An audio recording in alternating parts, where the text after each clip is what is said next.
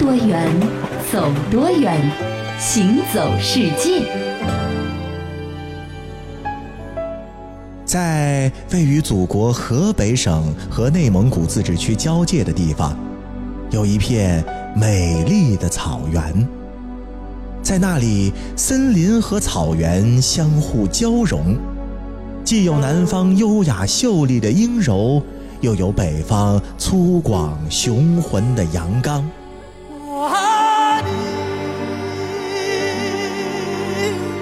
我的家，我的家，我的天堂。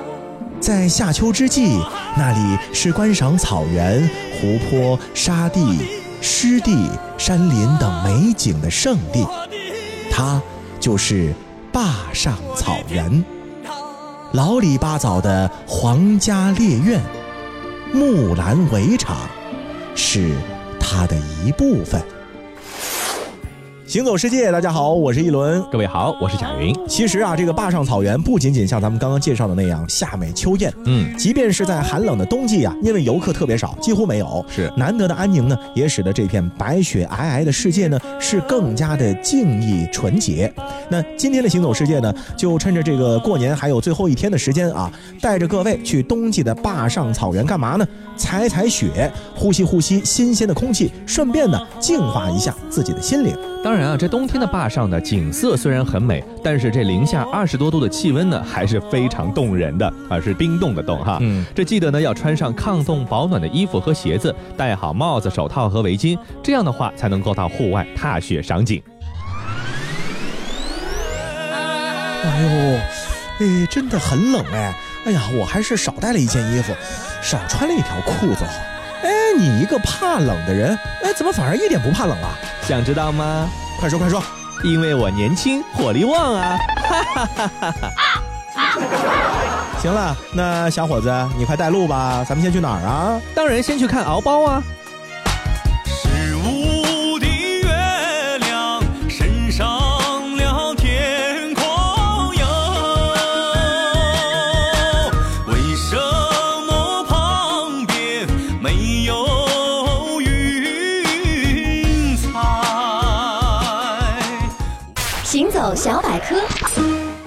谓“敖包”就是蒙古语“堆子”的意思。原来呢，就是简单的道路和境界的标志，后来逐渐演变为蒙古等民族崇拜天地或山头神的象征。这敖包呢，一般都是建在丘陵或者山地的高处，用石头堆一座圆形的石塔，里面有神像或者佛经，顶端呢竖一根长杆，上面插着经幡、弓箭等物品。大冬天的去看敖包，估计这两个小巨头是要不太些了。哎，各位听众，呃，时隔两小时，此时此刻，啊，我们终于啊是登上了这个山顶了，看到了敖包。哎，真不是我体力不行才爬得慢啊，要不是那贾云拖后腿啊，我。我早爬上来了，你呀还是 too young too simple，在零下二十五度的雪原里，穿戴着只露出左眼和右眼的防寒保暖服装，爬几百米的山包要多歇几口气。这提前体验一下六十岁的稳重是非常明智的做法。Do you understand？这样做的好处，一是为了节省体力，二是避免大量出汗弄湿了内衣。啊，行了行了，啊，反正怎么说都是你有道理就行了，好吧？哎哎，你还真别说啊。爬到山顶之后，驻足极目远眺四周茫茫雪原，哦呦，美哎，真的漂亮啊！你看，粗犷中透着江南山路的灵秀，灵秀中呢又有股北方雪原的豪迈，豪迈中还迎着冬天冉冉升起的太阳。这阳光一洒，浑身上下一下子，哎呀，暖暖的，惬意满足，哎呀，舒服舒服。哎，行了行了，看够了山顶美景，下一站咱们要向北沟进发了。北沟啊是红山军马场的主要牧区，马匹有不少仍然是军马，这马的身上都烙着部队的编号呢。哎，家人，我得来考考你了，你知道这些马是什么马吗？这你考不着我，前面我都说了，这是雄赳赳、气昂昂的军马。我说的不是属性，是品种。呃呃，马还分品种啊？那不都一个样吗？哈哈原来你也不知道啊。这里的马一看就是蒙古马。啊，这蒙古马虽然说不是很高大威猛，但是呢，它们很健壮，而且啊，耐力特别好。哦，难怪呢。你看那些在暖洋洋的冬日阳光里看牧马的牧民们，虽然技艺娴熟，但对付这些在野外自由放养而任性惯了的马匹来说，哎，仍然是有些力不从心的。嗯，这东赶而西奔，真的是乱成一团糟啊！刚刚啊，问了这里的一位资深牧民，原来啊。这儿的马，即便在现在这个季节啊，也基本的都是自由放飞在草原上的。只有等草被积雪就覆盖到，马已经在雪地里找不到足够草料的时候呢，牧民才会把马赶回马厩喂草料。哦，哎，就这么锻炼着，一年四季下来，这怪不得你看这一批批的啊，如此健壮。哎呀，糟了，怎么了？我好像感到了一丝寒意。那不是年轻小伙子火力旺吗？哎，各位听众，呃，再多的词藻也难以形容坝上草原的冬日美景，大家还是有空自己去走一走、看一看吧。尤其是白家窝铺和杨树背，绝对不容错过。哎，咱们就先回去啦。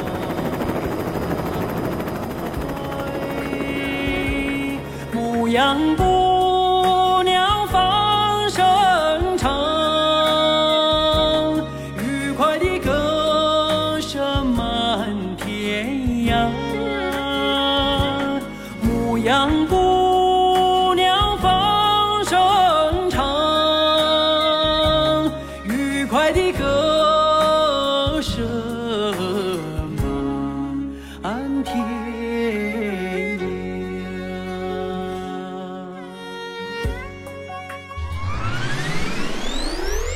看贾云冻成这样啊，咱们去个热带的地方暖和一下吧。都说啊，这毛里求斯呢是一个印度洋上的明珠。是。那么同时呢，这毛里求斯啊也兼具着法国的风情、英国的优雅、非洲的奔放和中国的神秘。嗯。可是，当你在春节期间去毛里求斯度假的时候，面对着眼前一切，你还是会不由得惊叹一句：啥？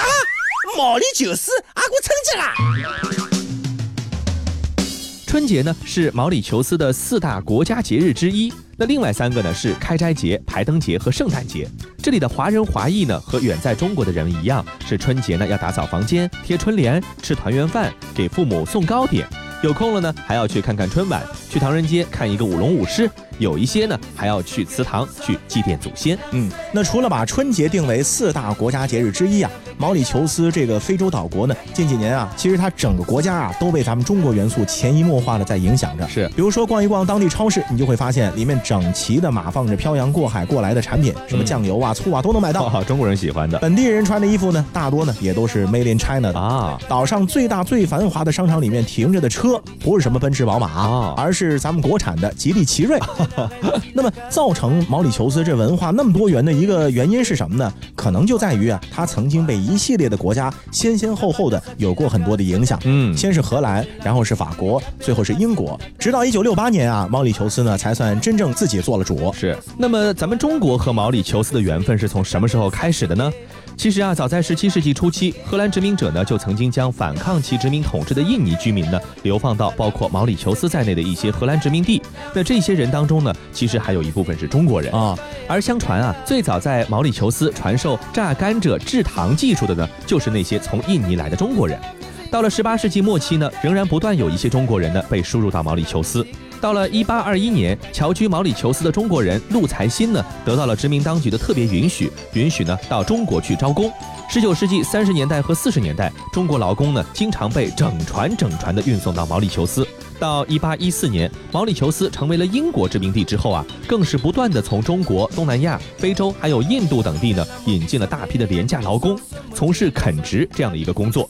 那这批移民呢，后来很多就在这个地方定居了下来。对，还有趣的是什么呢？咱们华人呢，其实也是分这个不同的籍贯的。是，那最早去毛里求斯的华人大多呢是福建籍的。是，可是啊，后来居上，广东的人数呢是后来反超了福建。嗯，现在呢，广东地区籍贯的华人呢是成为了毛里求斯华人的大多数。是，所以呢，正是因为籍贯的不同，导致在华人餐厅里面啊，必备的一些菜式呢，就包括特别有广东特色的酿豆腐啊。炒牛肚啊，嗯白切鸡啊，还有燕窝啊、鲍鱼啊这些传统的这个广东饮食。是，在毛里求斯路易港的街上呢，还有很多的华人摊档，卖的呢是很多的小吃，像什么牛肉丸啊、牛筋丸啊、煎鱼丸啊、蒸萝卜丸啊、凉粉啊、酿豆腐啊等等，嗯呃，有种宾至如归的感觉。是啊，那虽然说文化非常多元啊，那毛里求斯呢，这中国人是过咱们中国的农历新年的，当地人呢也有自己的新年，一般是从十二月三十一号晚上开始庆祝，一直会持续到一月一号。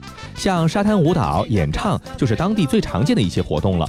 街头呢也能够遇到不少人呢是伴着烟花，随着舞蹈的节拍热情起舞，这样的非常热闹的场面。嗯，因为啊，在毛里求斯呢，其实是有四个最重要的种族，是那么其中呢是以印度人居多，哦，其次呢是克里奥尔人，然后呢是马来人，最后呢是华人。嗯因此呢，在这里啊也能够吃到风味独特的新年大餐，比如说用甘蔗酿的朗姆酒，就是毛里求斯当地人新年必喝的一种酒，嗯，酒劲儿不小，容易喝醉了。哦，那除了酒呢，饮料也少不了的。是他们喝的一个自酿的饮料是用什么做的呢？是用琼脂、牛奶和香料做成的。嗯喝起来呢，有些香草、杏仁的味道，哎呦，是非常好喝的。没错，这来到毛里求斯呢，对于很多的海鲜爱好者来说呢，也是非常幸福的，因为海鲜本身就是当地人餐桌上的必备美食，像鱼呀、牡蛎呀、虾、蟹、地中海章鱼等等，都都是应有尽有。烹饪好之后，再加上特调的红色酱汁儿，这吃起来呢是非常的过瘾。那毛里求斯菜呢，还有一个鲜明的特点。因为当地盛产水果，因而呢，很多菜肴中呢都能发现好吃的水果。换句话说，水果当菜来吃了。最常见的呢就是煎香蕉，看上去是一道菜，其实呢也可以把它当做一道好吃的甜品。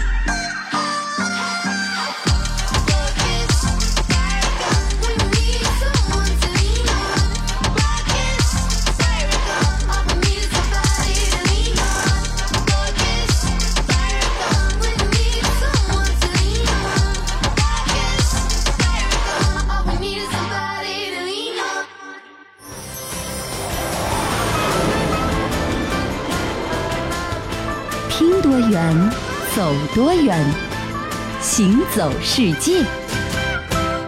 欢迎继续回到《行走世界》，大家好，我是一轮。各位好，我是贾云。其实呢，我还是这句话：靠山吃山，靠海吃海。是啊，毛里求斯人呢以海鲜水果为主，主要就是因为那里盛产这些东西。对，那在中国呢，咱们主要吃的呢，可能河里、湖里的东西呢嗯会更多一些啊。是，那河里和湖里有这样的一种生物，它不仅能吃，还能用来干嘛呢？嗯用来祈福、哦啊，当一种吉利的象征。是这什么呢？就是鱼，尤其是鲤鱼。没错你，看年年有余的年画当中，这鱼通常就是鲤鱼。没错，锦鲤就是意思说来年顺利的，也是鲤鱼的一种。前程似锦嘛，对吧？？那么另外呢，你看啊，这过年的节日的菜肴当中呢，也少不了这个鱼。没错啊，嗯今天正好正月十五，咱们就来复习复习关于这个鱼跃龙门、年年有余的鲤鱼的故事。是，这个鲤鱼呢，其实是对鲤科鲤属的鱼类的统称，原产的地方呢是在咱们亚洲。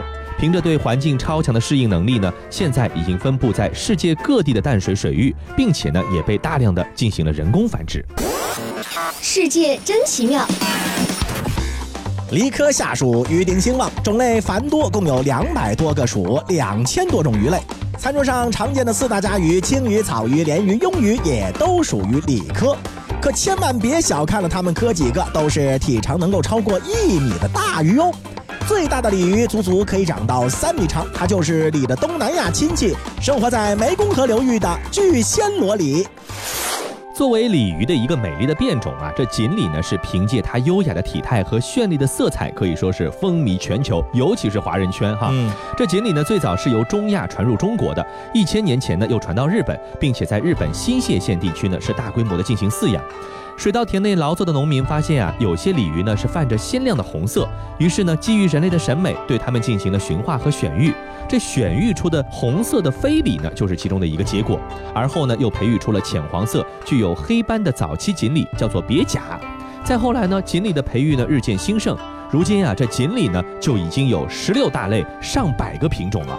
说到这个日本人对于鲤鱼的喜爱啊，还真的是非常的深厚。是在日本啊，每逢男孩节这天呢，有儿子的人家呢就必须去悬挂那个漂亮的鲤鱼旗。哦，鲤鱼旗呢是用布或者绸缎做成的那种空心鲤鱼，嗯分黑、红、青、蓝三种颜色。是这颜色是有代表的，哦黑色代表父亲，红色代表母亲，青蓝呢代表男孩儿。啊，啊，鲤鱼啊是力量和勇气的象征，所以这表达的呢也是日本的父母望子成龙的这种美好的祝愿。这大家都差不多哈。嗯那么在这个捷克、波兰等等的欧洲国家呢，其实也一直保持着圣诞节晚餐吃鲤鱼这样的习俗。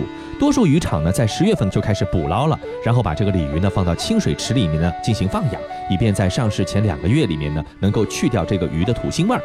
临近圣诞的时候，捷克和波兰的大街小巷呢就会出现许多贩卖鲤鱼的摊点。这种人们排起长龙争相购买活鱼的场景呢，在欧洲其实是很不多见的。嗯，这个烹饪鲤鱼的方法通常是油炸，家人聚在五光十色的圣诞树下，吃着香喷喷的油炸鲤鱼和各式面粉制作的鲤鱼形的点心，唱着圣诞歌，期盼明年的日子呢能够越过越红火。而在中国呢，这个鲤鱼可以说是流传最广泛的吉祥如意的动物了。是传说中啊，鲤鱼和龙有着相似的外表哦它们呢都是身披这个鳞片的，鲤鱼呢还有龙须一样的口须，嗯，生性活泼又充满力量。那遇到捕猎者或者是过往船只的时候呢，往往会高高的跃出水面，是所以呢，人们就赋予了鲤鱼坚韧不拔、逆流而上的高贵的品质。嗯，在《如范物体》一书当中呢，就写到啊，黄河的鲤鱼跳过龙门，就是湖口的晋峡大峡谷的最窄的一处啊，嗯就会幻化成龙，也就是这个鲤鱼跳龙门的谚语的出处。是啊，考上了大学都会比喻成鲤鲤鱼跳龙门对吧？哎就升华了。是啊，在《诗经·晨风横蒙》中呢，也有这样的诗句，说“岂其娶妻，避其之江；岂其食鱼，必合之礼”，把这个鲤鱼呢和婚姻呢相联系起来了。嗯，并且以鱼水合欢这样的词句呢来祝福美满的姻缘。鲤鱼多子，繁殖能力也很强，寿命比一般的鱼呢也长很多，这也是鲤鱼生命长久、身形硕大的原因之一。因此啊，鲤鱼又被人们赋予了长寿安康这样的寓意。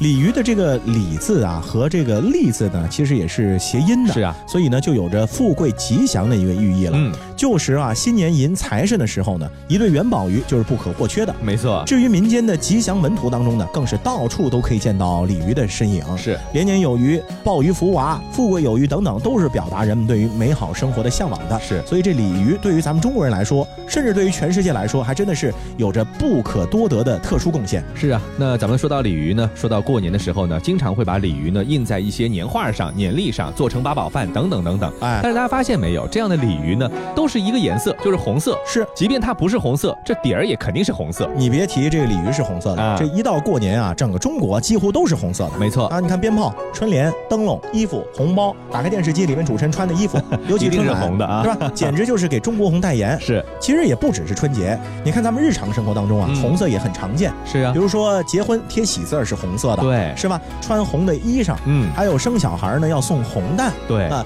人们呢就是把这个红色呢是当成了一种吉庆、喜庆的这个象征了。嗯但是啊，很多人没想过，就是为什么是红色呢？嗯这，事情呢还得从咱们中国人祖先的诞生之初说起。是啊。让我们首先先展开一项想象啊，这比如说你眼前出现的是这样的一个场景。一群衣不蔽体、食不果腹的原始人，左豺狼右猛虎，飞禽走兽呢是各路相逼。正当他们在伸手不见五指的黑夜里发愁犯怵的时候呢，突然有一个超圆超亮的东西升了起来，这飞禽走兽呢是瞬间被吓跑了。这东西是什么呢？就是太阳嗯啊！这不管风雨有多大，不管雷电有多可怕，只要有太阳，世界呢就会呈现一片安宁祥和的景象，没有野兽袭击，也没有长不大的果子。你是电，你是光，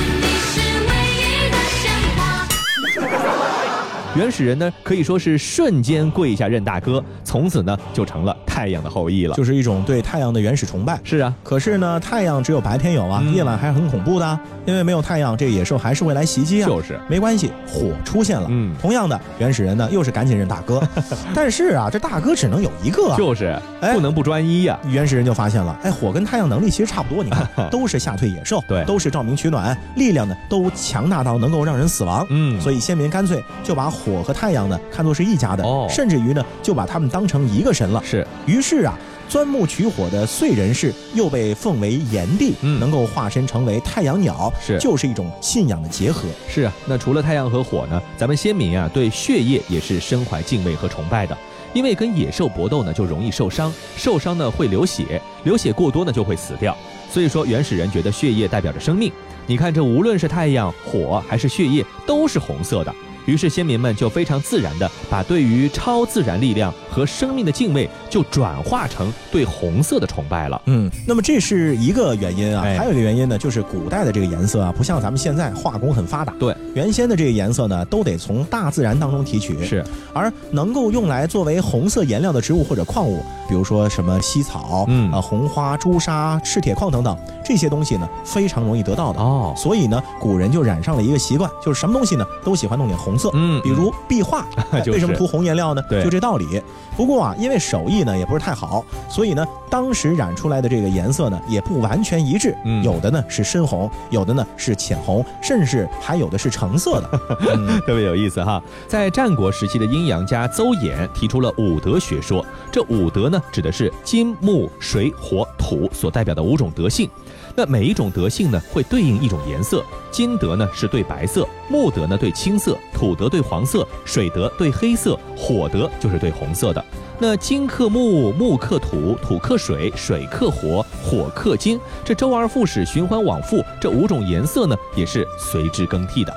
所以在战国以后啊，几乎每一个王朝呢，都依据五德循环的原理，给自己呢赋予了一个新德，并且规定了新的国家颜色，以此呢表示自己顺应天命，取代前朝的这个合法性。嗯，就是这样子，红色呢集齐了很多历史上伟大的朝代，是。周、汉、隋、唐、宋，全部都是以红色为这个主色调的。哎那么到宋代以后呢，这五德相生相克的学说呢，基本上就没人提了。啊啊，那么因为没有一个统一的国家颜色，所以民间呢就一直沿袭着宋代的这个喜欢红色的传统。嗯，你看啊，宋代喜欢红色最明显的就是你看宋朝皇帝的衣服是就是红色的袍子，没错。没错，所以呢，由此啊，咱们就一直把这个寓意强大、希望、雅正、吉祥、华贵的红色呢，爱到骨髓不能自拔了。是其实也是一种习惯成自然的表现啊。